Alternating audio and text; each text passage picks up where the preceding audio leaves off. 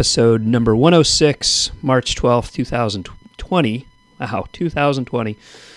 Uh, how are you doing, Bob Nastanovich? Waldo, what day did you say it was? March 12th, 2020. Okay, that's correct. Just making sure, you know, because I, I was at the post office today, um, Yeah. thankfully sending some stuff, some brokers tip stuff out. That's right. Um, orders are going, you know, pretty well at www.brokerstiprecords.com. So, you know, come and stop by and shop. And um, and I, I keep forgetting the date today. Yeah, but I my- guess you know whatever. That's you know It's okay. it My, happens. my buddy Damien bought a merch pack from you. he did, yes, Yeah. he did. Thank you, thank you, Damien. Hopefully he's received it. He has. He's very excited. Very Oh, excited. fantastic! Yeah, cool. Yeah. Uh, Yeah. Happy so- customers. Happy customers. Yeah. Uh, let's dive right in. Uh, you're Bob Nastanovich. I'm Mike Hogan. We haven't said who I am yet, but I think people know who you are. I'm going to start the show tonight. I'm going to start with something that um, maybe is unfamiliar to you and unfamiliar to a lot of people.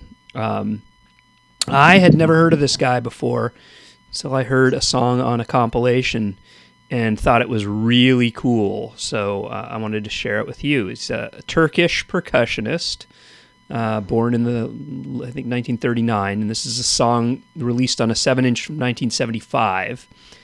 And the, the the guy's name is Okay Temiz, T E M I Z. Yeah, I think so. Yep. How do you spell the first name? Like, OK O K A Y.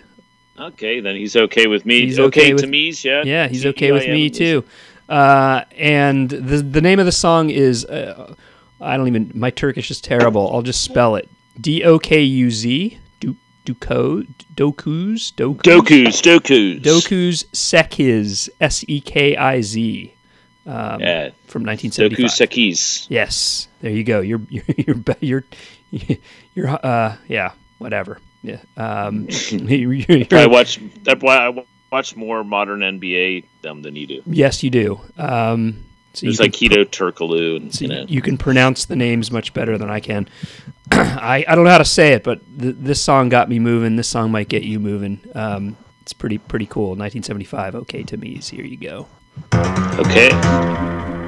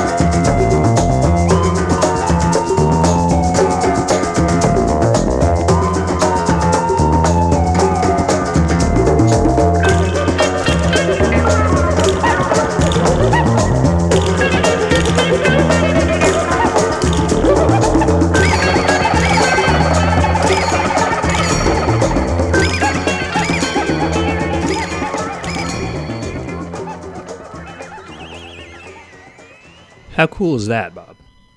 Yeah, okay, ok- okay, Okai Tamiz. Okay, Okai, is that how you say it? Okay, Okai, O K A Y. Yeah. Pronounced. I don't know. You know, I learned my Turkish in kebab shops in England, so Yeah, you're probably right, but uh, I know very little about the man. Um, evidently, he's still alive and um, may still be making music. He's recorded with a lot of different artists um, and been making music for a long time. And uh, I think I need to learn a little bit more about him. But that song just grabbed, like, completely grabbed my attention. well, it's fantastically wacky, and and um, Yeah, and it's- it's like it's- fun. you can't not you can't not like it. I Yeah, mean, uh, right. unless you're dead, Right. Um, but I wonder, like, what's going on there. I mean, obviously, um, Mr. Temiz is playing the percussion bits, Mhm. and is he? I wonder what type of synthesizer thing is going on there because it sounded Well- a lot like um, scratching. Yeah, I know. Um, I don't know much. Uh, I'm trying to look to see if there's any credits listed. Um, I don't see much in the way of credits. Well, wait a minute. I found something. So Baglama. I don't know what Baglama is, but evidently that was played by someone named Arif Sag. Um, yeah, drums and percussions.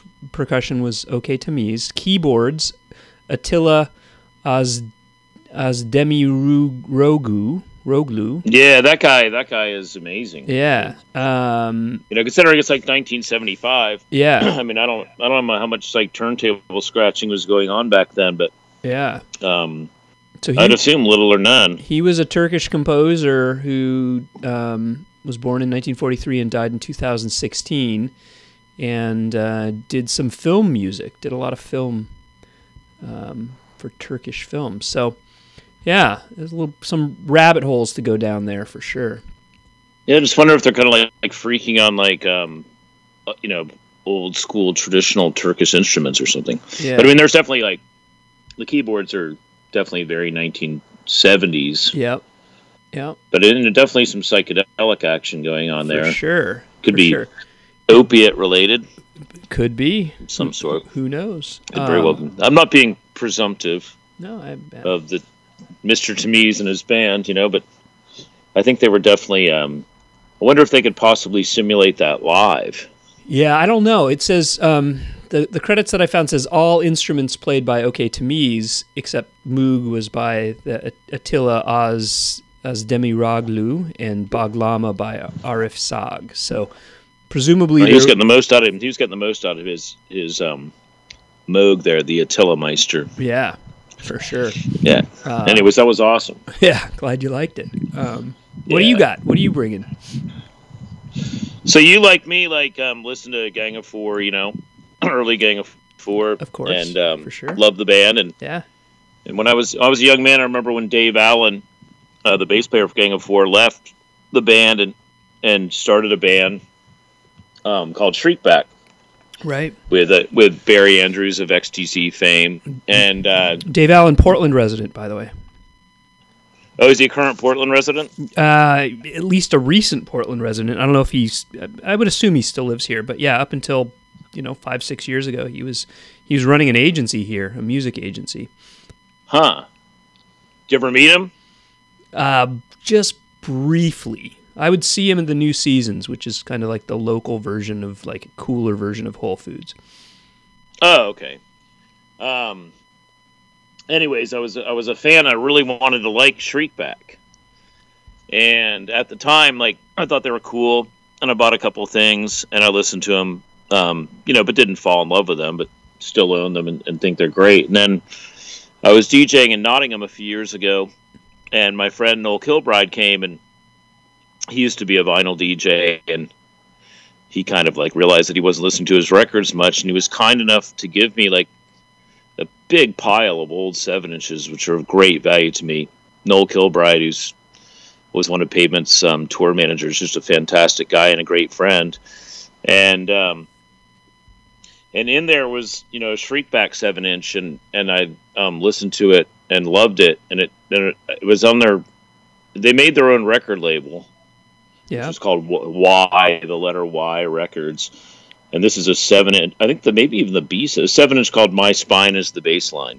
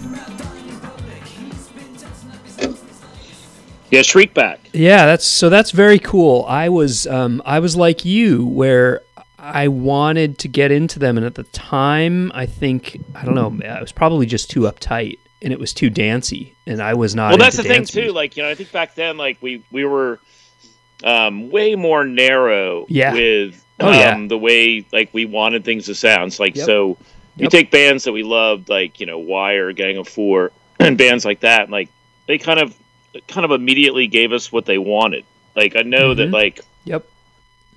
and obviously like Pink Flag and Entertainment did, but then you know, and then even you know other albums by you know both those bands, you know, Solid Gold. It took me a while to love that one for Gang of Four, and then you know gradually I I kind of like you know swallowed you know Wire, but Mhm. you know like they put out these albums that sort of change your life, and then you kind of like Yeah, you want, want, them to make the you know- same album again.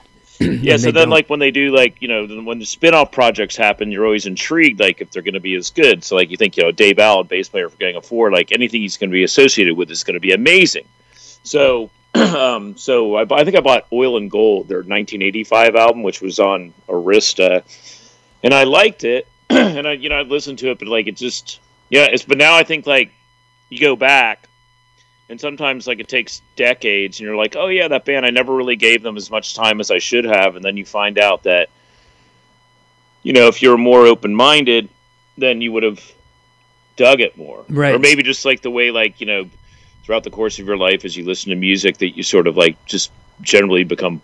I would like to think more open-minded. I think I have, like, Mhm, for sure. for for example, back then, like, you know, okay, Temiz's, you know, the the first artist you played, like, it's to me, like, you know, when I was twenty, if I would have heard that, it would have sounded like, oh, this sounds like really crazy, you know, world music, and Mhm. like, hmm you know, it just it was just like too foreign to me then. But then, like, I, you know, I think of a band, you know, like, um, Sun City strange, Girls? strange, yeah, Sun City Girls, like, you know, a band from Phoenix of all Yeah. places that Right.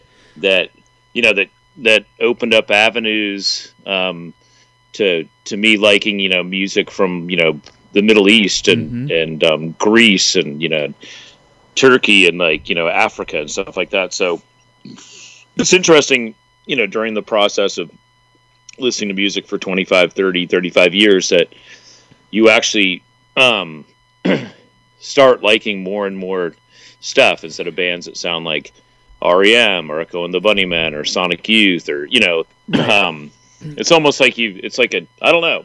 Well, It's just something I thought about, like you know, with Shriekback. It's like you know, it's like oh man, I wish I'd been warned into, Shriekback when I was 21. Um, but I they didn't instantaneously appeal to me. Well, it's true, and and you know I've thought about this a lot. Like I think most people, so the people that are not likely to listen to this podcast, most people, the music that they like is the music that they listened to when they were in high school or maybe college, and they don't really maybe they listen to the radio maybe they listen to what's popular but they don't really explore much beyond that. And they just you know oh i like this because it's what they grew up with.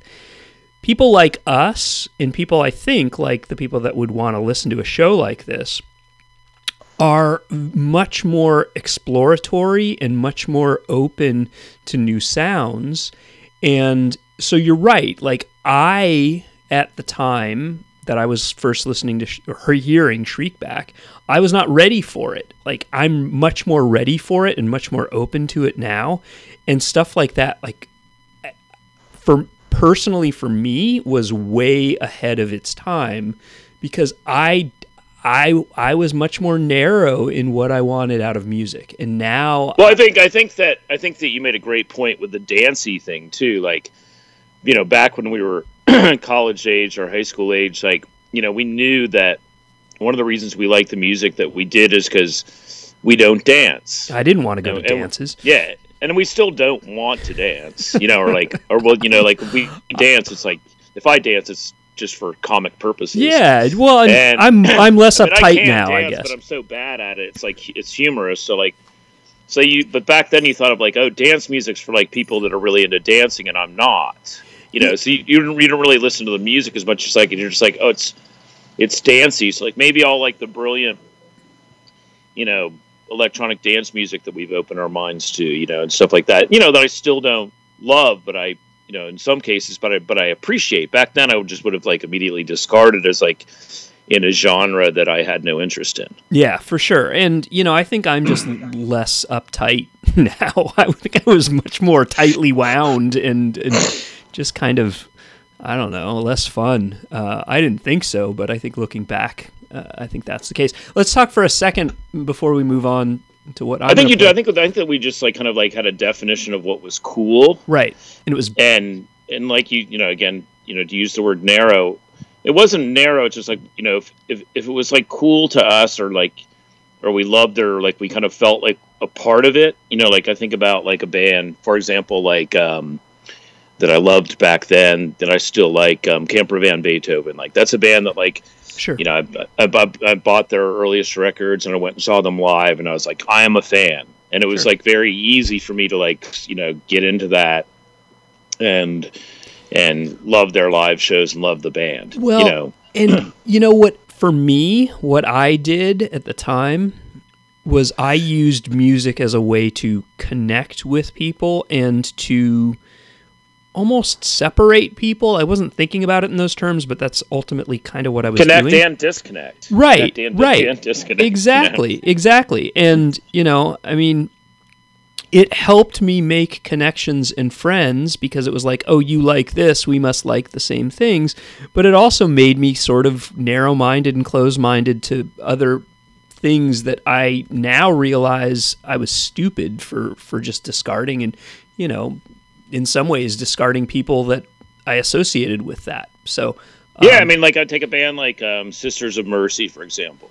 It's like when Sure. I first like became aware of Sisters of Mercy, who I've never really been a fan of, um, to be honest. But like, I just you know immediately thought like, oh, this is for people that are like darker and gothier than I am, and like Well, you know, yeah. you yeah, and and to be honest, I mean anybody that I knew who listened to Sisters Sisters of Mercy, they didn't just listen to Sisters of Mercy. it kind of became their life. They dressed like Sisters of Mercy. They Yeah, I, I never wanted to do that. no, Like I, I guess no. if anything, I guess we kind of wanted to dress like the Minutemen or something. Yeah. I guess we still do like thrift thrift store clothes and Right. like I didn't want know. anybody to notice me, you know. And the people that were dressing like Sisters of Mercy, it's like they were choosing to stand out, and I was like, that ain't me. But then, then again, there was like bridge bands, like you know, The Cure. Like I Sure. loved, you know, loved Sure. The Cure. So, like their music to me was like so great that I didn't really care about the fact that their scene was like, you know, looked like half like people like me and and half like Sisters of Mercy fans. Yes, exactly. I want to talk for just a second about the band you mentioned. that They started on Y Records, home of the Slits, the pop group. Um, home of a band I'm going to play at some point, Glaxo Babies. Have you ever heard them?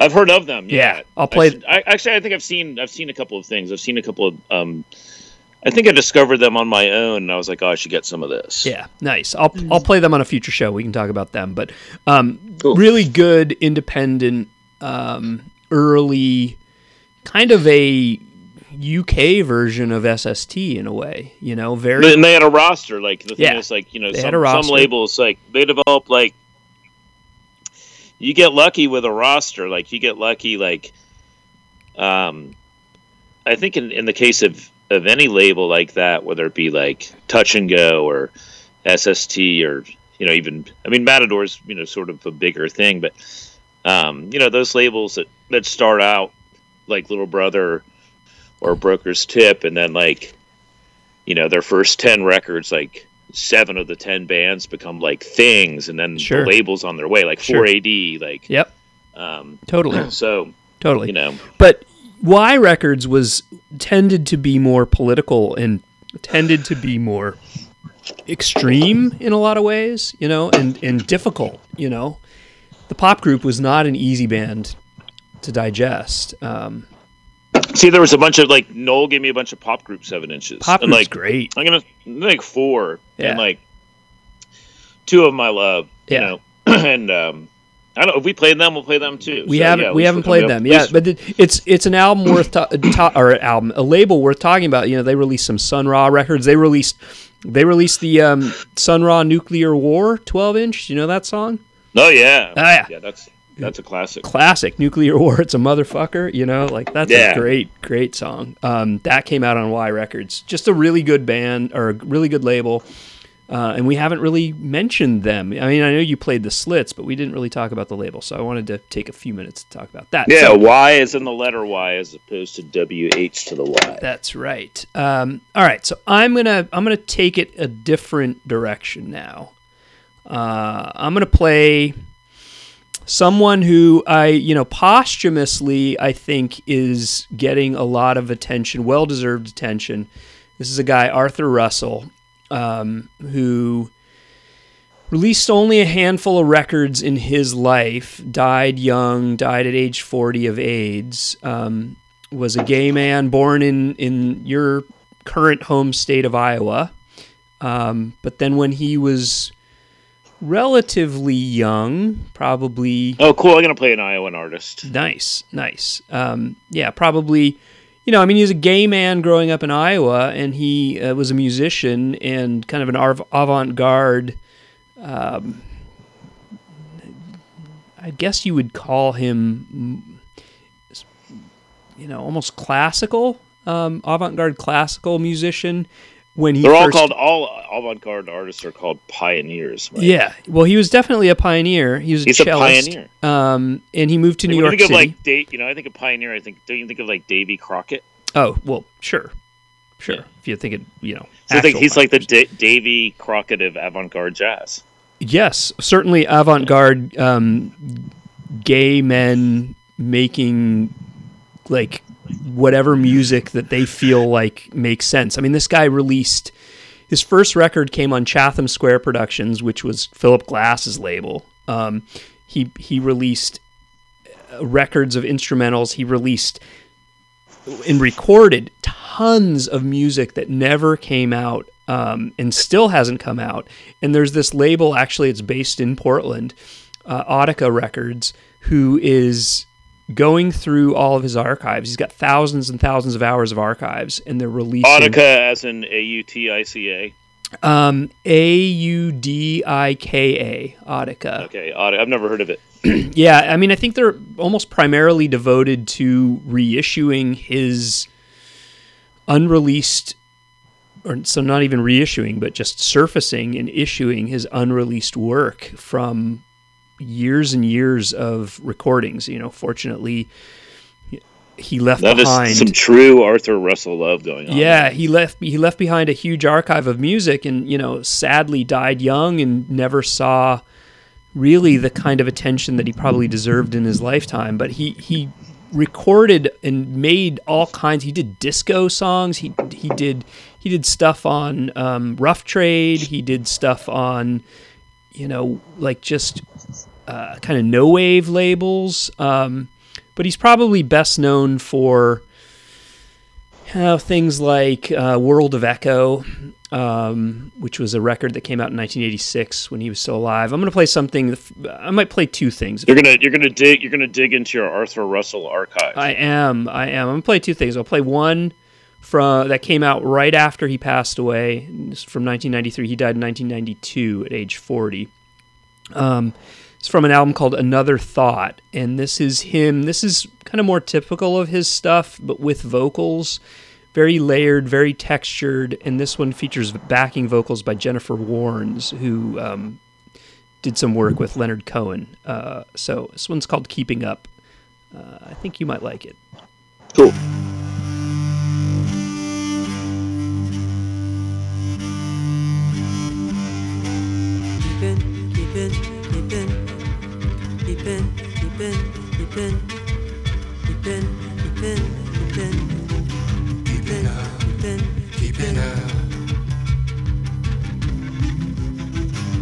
Keepin' up, keepin' up. Keepin' up, keepin' up. You like it when I look at you. You like it that I can't get you. Keeping up, keeping up, yeah. With the feeling, oh yeah, getting to know what you like and what you love. Keeping up,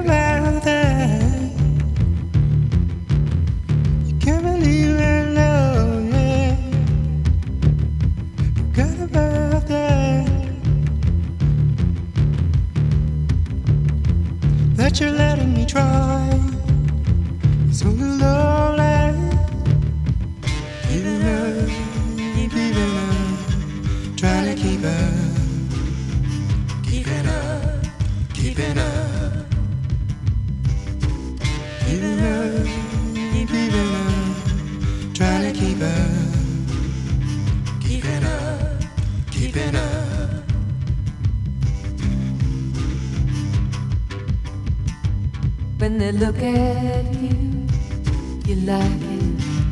That I can catch you keeping up, keeping up. With the feeling, you know what you like and what you love.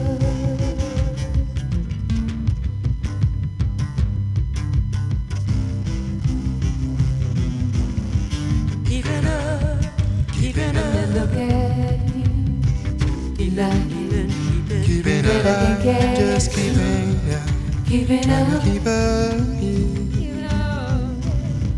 keeping up, keeping up, Trying keep you keeping like up, just keeping up, trying to keep up, keeping up, keeping up, keeping up, trying to keep up,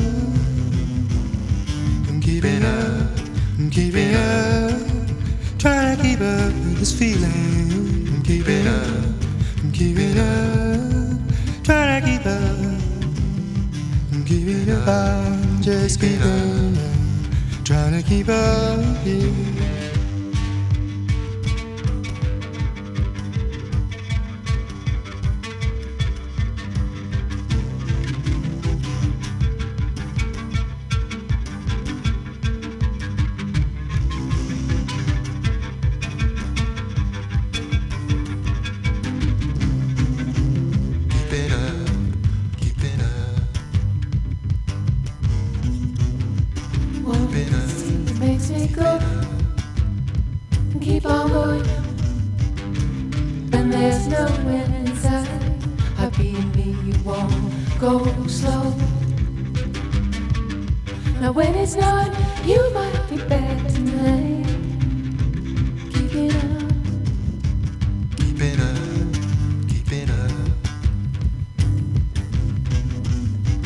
Keeping up, keeping up. Trying to keep up with this feeling, keeping up, just keeping up, trying to keep up, yeah.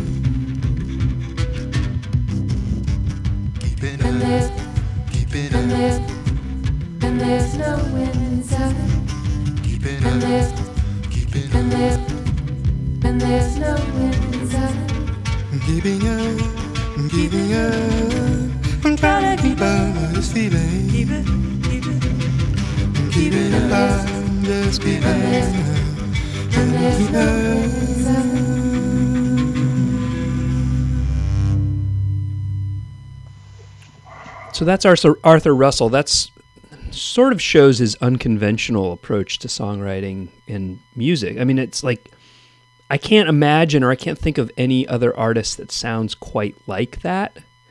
Um, Well, those two sing really beauti- beautifully together. They do, for sure. Um, and it's just this, it's almost like sketches of a song, uh, and layered and textured, but also very simple at the same time. Um, and it's just got this groove. It's just, it's just beautiful, beautiful stuff. Um, It is a groove. It is definitely a groove. and um, if you if you'll indulge me, I wanted to play one other song from him. This is much shorter. It's only about two and a half minutes, and it's a little bit more conventional, but it shows kind of the range that he had. And um, you know, I think this could have been a hit. I think he recorded this in the probably late '80s, early '90s. Um, he died in '92, so uh, you know, it- came out in 2008 as part of Audika's re, uh, reissue or re-release or you know archive, whatever you want to call it, series. Um, the album it came out on is called "Love Is Overtake Ov- Love Is Overtaking Me," and this one's called "I Couldn't Say It to Your Face." I couldn't say it to your face, but I won't be around anymore. I couldn't say it to your face,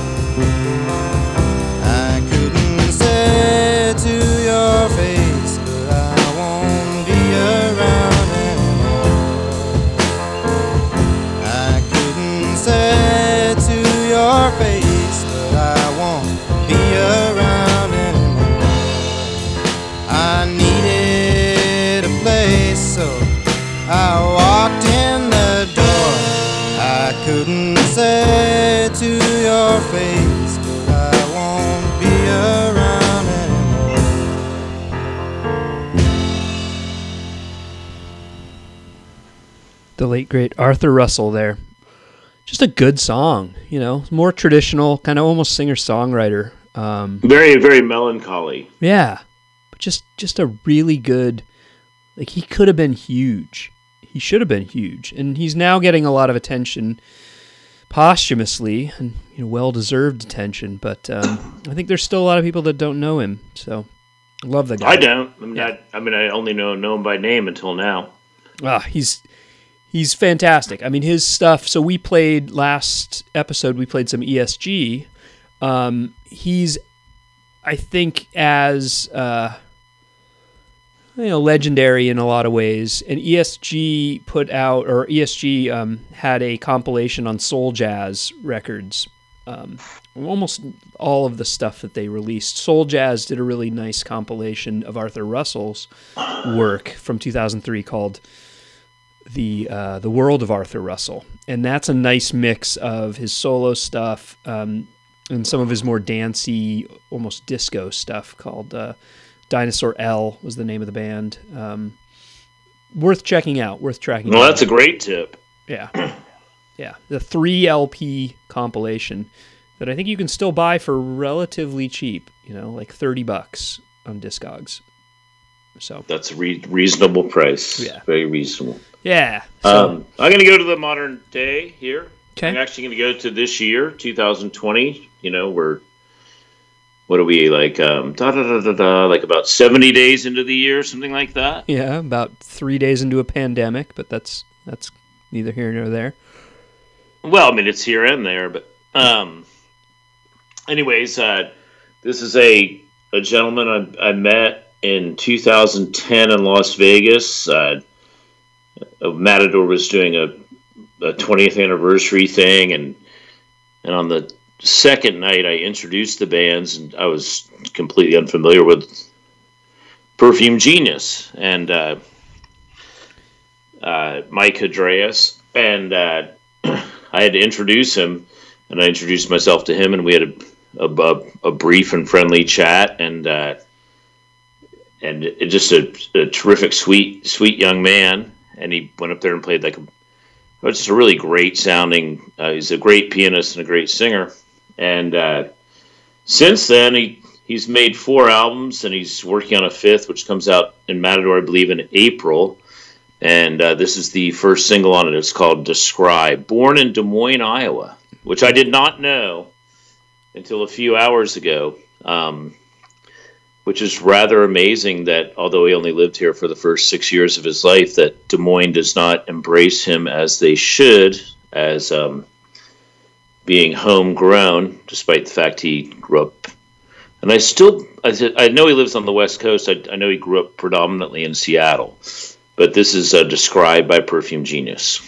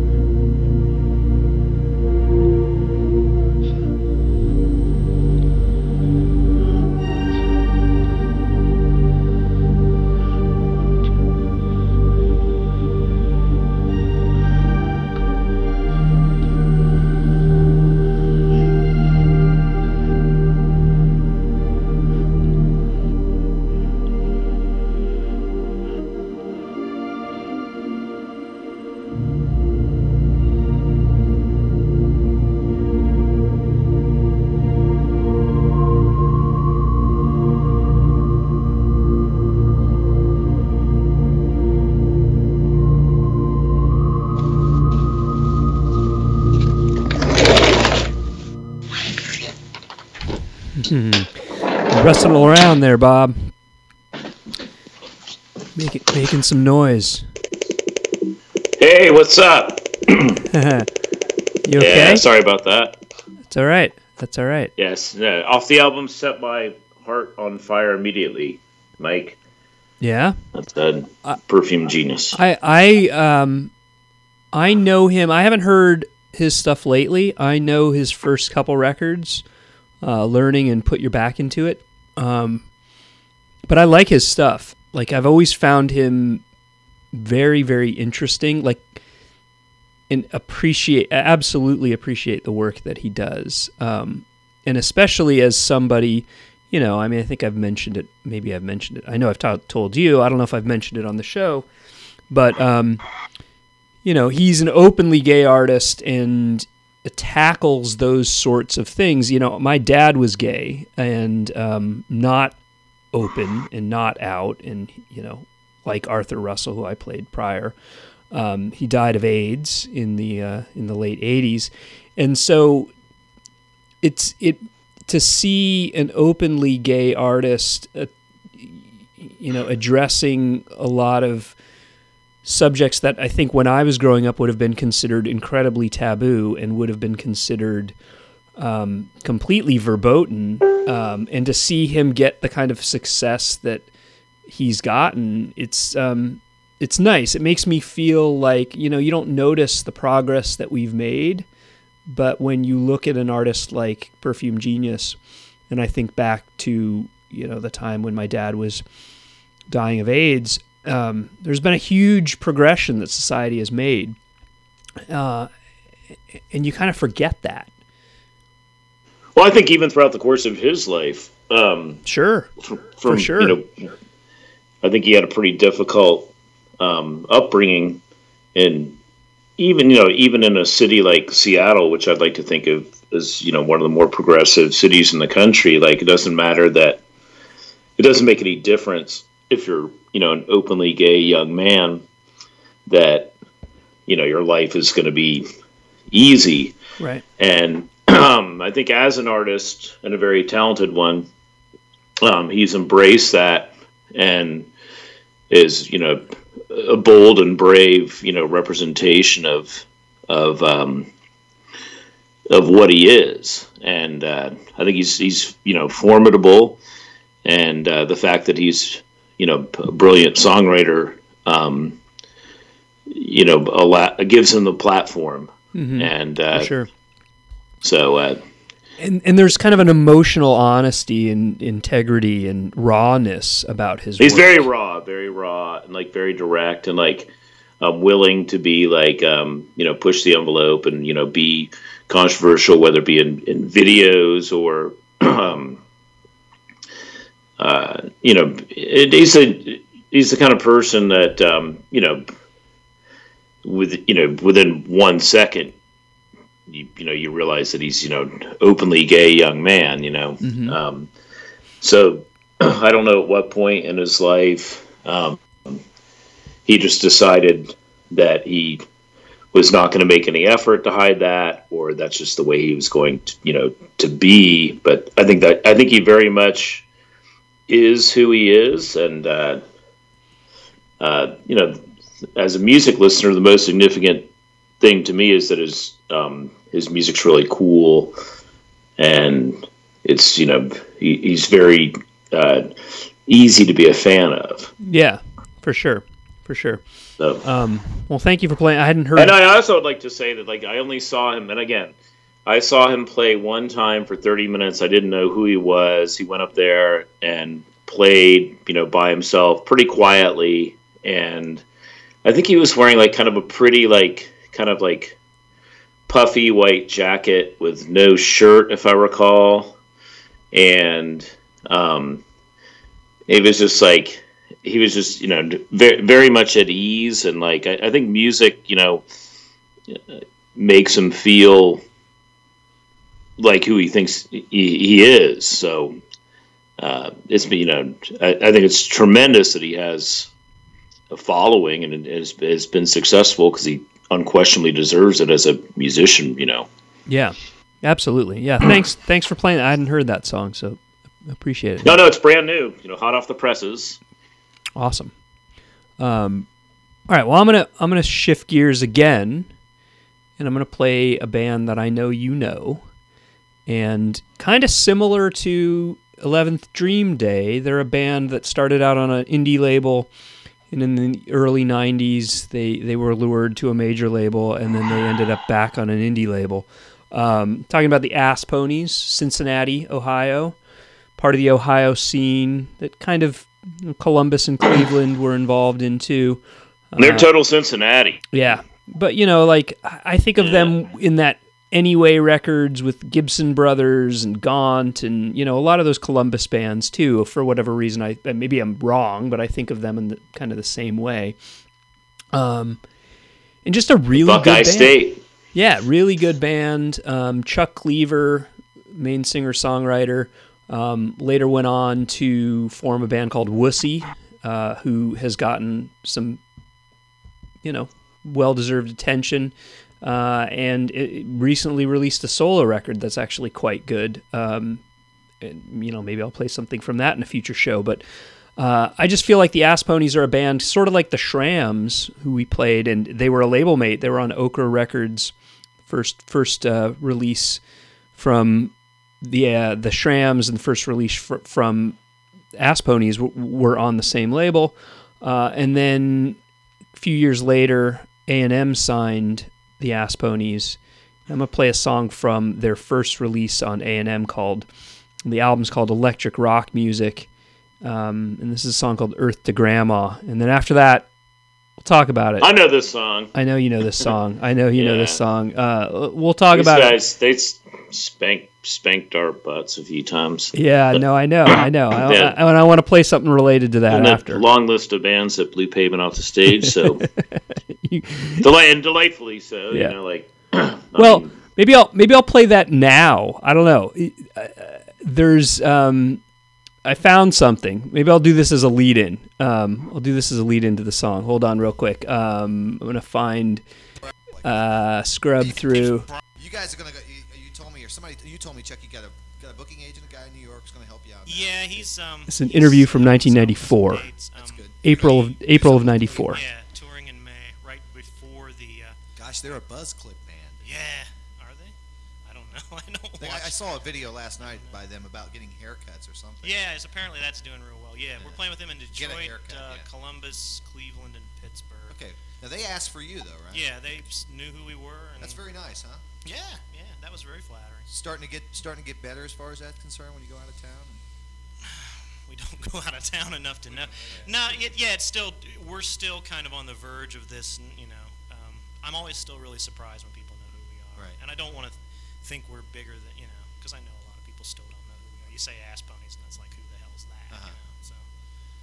You know, so Yeah, so there you go. April '94, 26 years ago. yeah, and Ibold, Ibold was a fan. Ibold, um, um, he picked them to open for us. Mark Ibold. Yeah. Yeah. Just a good band. Uh, so yeah, we'll we'll play the song Earth to Grandma and we'll talk a little bit more. Ass ponies. It's a doll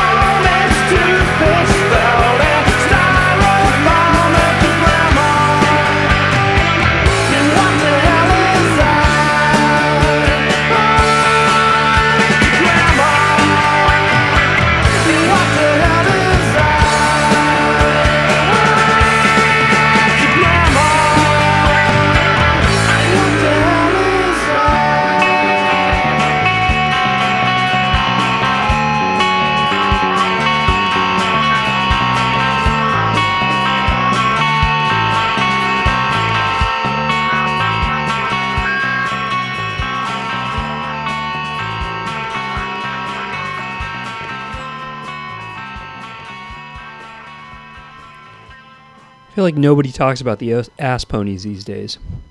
Maybe it was their name. They should have been bigger than they were, right? Yeah, I mean, I, I, to be honest, I, I think it is a bad band name. It is. Um, I mean, like, and Wussy, his new band, that's that's a pretty bad. I, I don't like that band name either. that's a bad Uh, band name too, but they're really good. Yeah, I just don't get it. Like, I don't know, but I mean, like, whatever. I mean, like, band names are band names, but I, you know, even like another great band that we played with during the same era, Thomas Jefferson Slave Apartments. Yeah, that's a bad band name too, right? You know, I mean, I don't know, man. Like, who knows? I mean, Right. like, you know, Another back Cleveland then, band, like another uh, um, Ohio, Ohio Archers band. of Loaf, Archers of Loaf. You know, yeah, and and these are band. I don't know, but I'm not saying that any band like I've been in Silver Jews and Pavement. I'm not saying those are great band names, but like sure. I don't I don't think they've significantly hurt other bands. Like Right. um, I don't know what it is, but like when you're flipping through records and you see Ass Pony, I don't know. I don't know. Whatever. That's all beside the point. It's a great band. right, right, You know, right. but I know when you know. talk about like in terms of their success and their commercial success and like people, you know, whereas I think Perfume Genius is a great band name. yeah, You know, sure. so I think it does affect like um, people, especially you know back then when there was more people just like you know traditionally record shopping, like flipping through records and not really hearing of things, or like because all your introduction to a band is a band name. Of course, and the album cover, right? I mean, you played Scrotum Poles on this show. and Dick Diver, and those are you know again two completely different bands from two different genres, but like Dick Divers or Dick Diver. Yeah, Dick Divers. I mean, and then you know, I don't. It's almost better to have like kind of a blah. I don't, I don't know. Whatever. Yeah. It's almost better to have like a blah band name, but like we've You know- talked about, and I don't know if we played, but we talked about the band Fuck, who were um, yeah, no, I know them really well. Yeah, I mean, they- like we played a bunch with them, and like I know all the people, like Tim, you know. Um, and then what was that band from Matador a few years ago with the, same kind of name? Um, I can't remember right now. Uh-huh. Um, I don't know. I mean, but you know, Sonic Youth, like great Yeah. band name. Like, sure. I think like if you do have a band name, then in some cases you have to transcend that with your music. So you have to be kind of like undeniable. You know, I don't know. It is Yeah. It is a factor because especially in this day and age when there seems like there's a million bands as opposed to like a thousand back then. right. Um, I think a lot of artists these days just kind of go with their. And when you're when, like, you were talking recently about soccer mommy, and my friend Tony Reinstadler, he's into soccer mommy, and like, I don't, I just don't know. I just, who Yeah. knows how, you know, I get. I mean, the naming of the band. I mean, I, to be honest with you, like, I quit being in a band because because of their band name, but um, right, right. I know. No, I know. And it, it feels like we we talked you get a band like you know that's completely. Like you, you mentioned Sun City Girls earlier. Like they're nothing like their band name. No, You know. not at all. Not at all. And we we talked about bands. I played bands like Shopping. Shopping is uh, a very mundane band name, and they're not a mundane. But it's almost band. better to be mundane, or the best is mundane too. Yeah. And Right. They're great too, but like, um, it's I don't know. I mean, it's it's just an interesting thing. Like you know, on on Broker's Tip right now, we've got Piranarama, which I think is a great band name. Odd Pets is a great band name. Um, I'm just saying the name. You know, It, it tells know, you something. You've got like Sh- It tells you something Schwervon. I mean, Yeah, it sure. is a factor. I mean, like it's it's part of the aesthetic. It's on your flyers, Uh huh. Yep. And like you never really know if it's going to be a good band name until you get going. Right. Right. You and then eventually it, it, it just becomes like you lose the meaning. You know, when I think of pavement, I don't I, I don't think of the actual noun pavement. You know what I mean? I don't think of what pavement is. I th- I just associate it with what I know about the band. Like I don't think about the word anymore. Does that make sense? Well, the same thing would be true of like you know Yo La Tengo or Sure, sure. exactly. You don't think about the meaning of the word or where where it came from or the etymology or you know within the context of it. You just you suddenly just think about the band at some point. Yeah, like REM or you know, Right. Right. Even you know, Mission of Sonic Burma. Youth or Butthole Surfers. Like or- I don't think of Asia, the the continent of Asia when I think of Mission of Burma. You know, I just don't. Do you think of the band Asia? I don't. I don't. But I will tell us. So I have a But like CD. you know, Guided by Voices is a great band name. it is a great I mean, band name. Um, so um, I don't know. It's just a it, it is a funny thing. But Ass Ponies, yeah, not a great man. band name, but great band. yeah, and Wussy. Yeah. And whereas like Bikini Kill is a fantastic band name. It is. It is. But see, here's the thing. So, Ass Ponies put out a record. This is a fantastic name for a record. It's called Some Stupid with a Flare Gun. That's a good. Yeah, so they they you know you make it up with your great album titles, but like at the same time, like I don't know, Chuck Cleaver's a great songwriter, and like Yeah. he's made a lot of great songs, and like you know um, who Right. maybe he doesn't really care. Probably doesn't. I mean, it's probably his way of s know. subverting, you know, and like, And the fact of like commercial success is all beside the point. Like if you're a songwriter, like all you care about is like you know people eventually getting around to your music. But like in this day and age, where it's like I don't know. I mean, some people like have great you know stage names. You know, like sure. I mean, and then of course there's you know millions and millions of famous people that were born with a terrible name that changed it. You know, Yeah. and you know stage name. So I don't know. It's all in a name. It's all in the Weird name. discussion. Sorry, ass ponies. You know, like It's okay. don't mean to like dish your band name. They blew you off the stage, so, you know, they got back at you. yeah, and see, pavement like actually really helped. It really helped us to be called that um, because it, it we were immediately embraced in England because of it. Oh, right.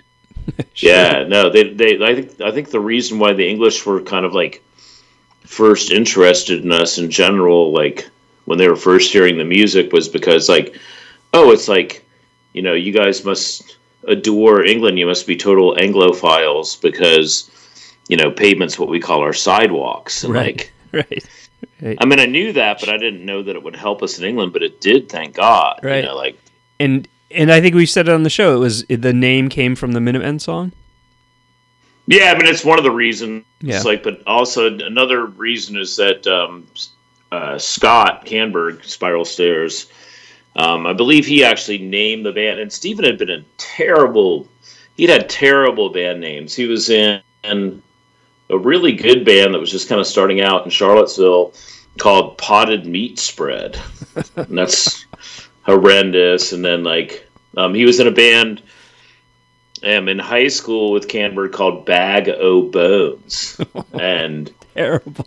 you know that that's just like a classic bad, you know, Stockton punk rock band name. And then he was also in a band called Lake Speed, which was there was a NASCAR driver named Lake Speed, and like Steve just thought it was a cool name for a sport a sports figure. That's but that's like better than the others, but yeah.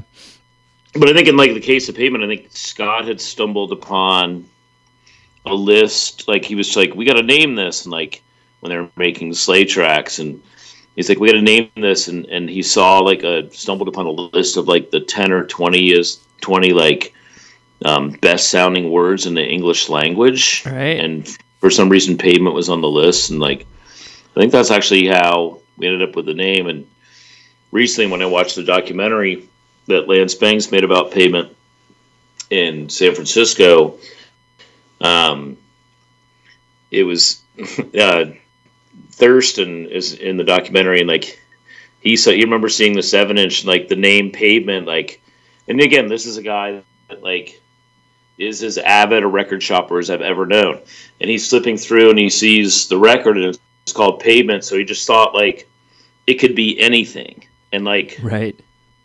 So it's like some sometimes that might be the best way to go about it to like be completely undefinable and then like you know hopefully have people listen to your music because they're not going to presume something because of the band name. Right. It's know. it's true. It could could be could be hardcore punk. Could be singer songwriter. Industrial, yeah, industrial noise. Right, you right. know, like for sure. No, it's good. It's a good point. So- Um, yeah, I was going to say something, but now I forget. It's uh, it's okay. Um, you're going to end the show.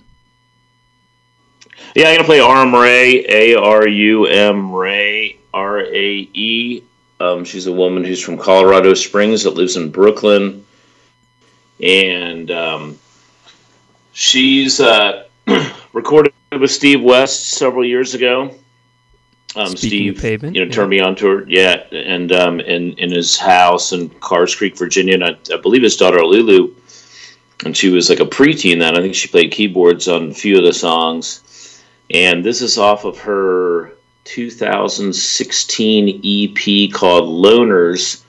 And I don't have the song title in front of me. I do. I'm sitting. Okay, It's, if if I it's really, it's really, it's a really pretty song. She's a really pretty um, jazz singer, and I think it's a really cool sounding song. nice. I haven't heard her, but the It song means is it means water lily in Latin, Arum Rae. okay. Oh, But that's actually her her um, name, the name she was born with. a given name. Okay. Well, the song is "If I Didn't Know Better," and this one's completely new to me. This is the first time I've heard it. So Yeah, you might like it. I'm not sure, okay. Well, here we go. but nice way to end the show.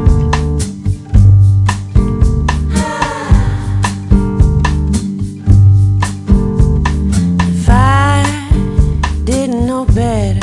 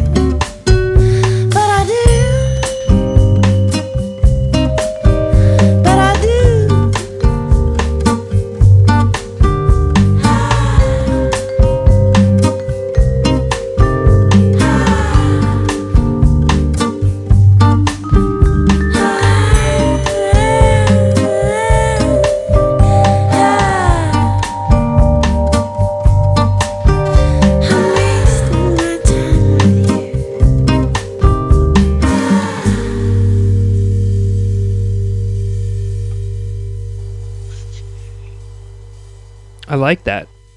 Yeah, Arum Rae, she's great. She's a great singer, and um, she's she's at it. Yeah. very busy, and um, that was from her 2016 EP, Loners, and um, fantastic live performer and very nice person. Where'd you And, say um, she's from? She's she lives in Brooklyn, Okay. but she was born in Colorado. Okay. Yeah, A R U M R A E. I like that. I'll have to check her out. Yeah, that's a cool song. I, so I figured, you know, we end the show with like, you know, you started off with a wacky Turkish percussion mastery. Yeah. We'll play some like, you know, groovy. We'll keep it groovy on what is it Thursday night? Thursday Kind night. of like you know the old Nina Simone school. Yeah. You know? Yeah. So Uh, It's a good way to end the show. I appreciate it. Thank you, Bob. all right, number one oh six, bro. A Talk to pleasure. you soon. As always, we'll do it again, hopefully very soon. Yeah, one one thing we can do these days is is um podcast. That's and right. I am grateful that um, Cheltenham is going to get in all four days the Cheltenham Festival. So tomorrow's the last day. Happy Gold Cup Eve. Yeah. Good luck. I need it. And Yeah. I actually haven't done too badly, but you know, not doing too badly is only a little bit down. You know, horse racing is. Yeah. I know. Yeah. I know. All right. So Well, well, thank you, funny they're you know kind of running horse racing now in front of no audiences Right. uh, in a lot of places, and um, I'm not going to make any smart ass comments about attendance at racetracks these Nope. days. So Nope. the horses won't be able to tell the difference if it's not the first Saturday in May. we will. We will just leave it at that. You don't think you. Churchill Downs is knuckling down here? You don't think, you don't think they're worried about the first Saturday in May? I think My they. word. I think they are. I think they certainly are, and I hope we make it there. And I hope we make it to the next show. Let's do it soon. Thank you. All right. Talk to you soon, man. Thanks. Thanks, everyone. All right.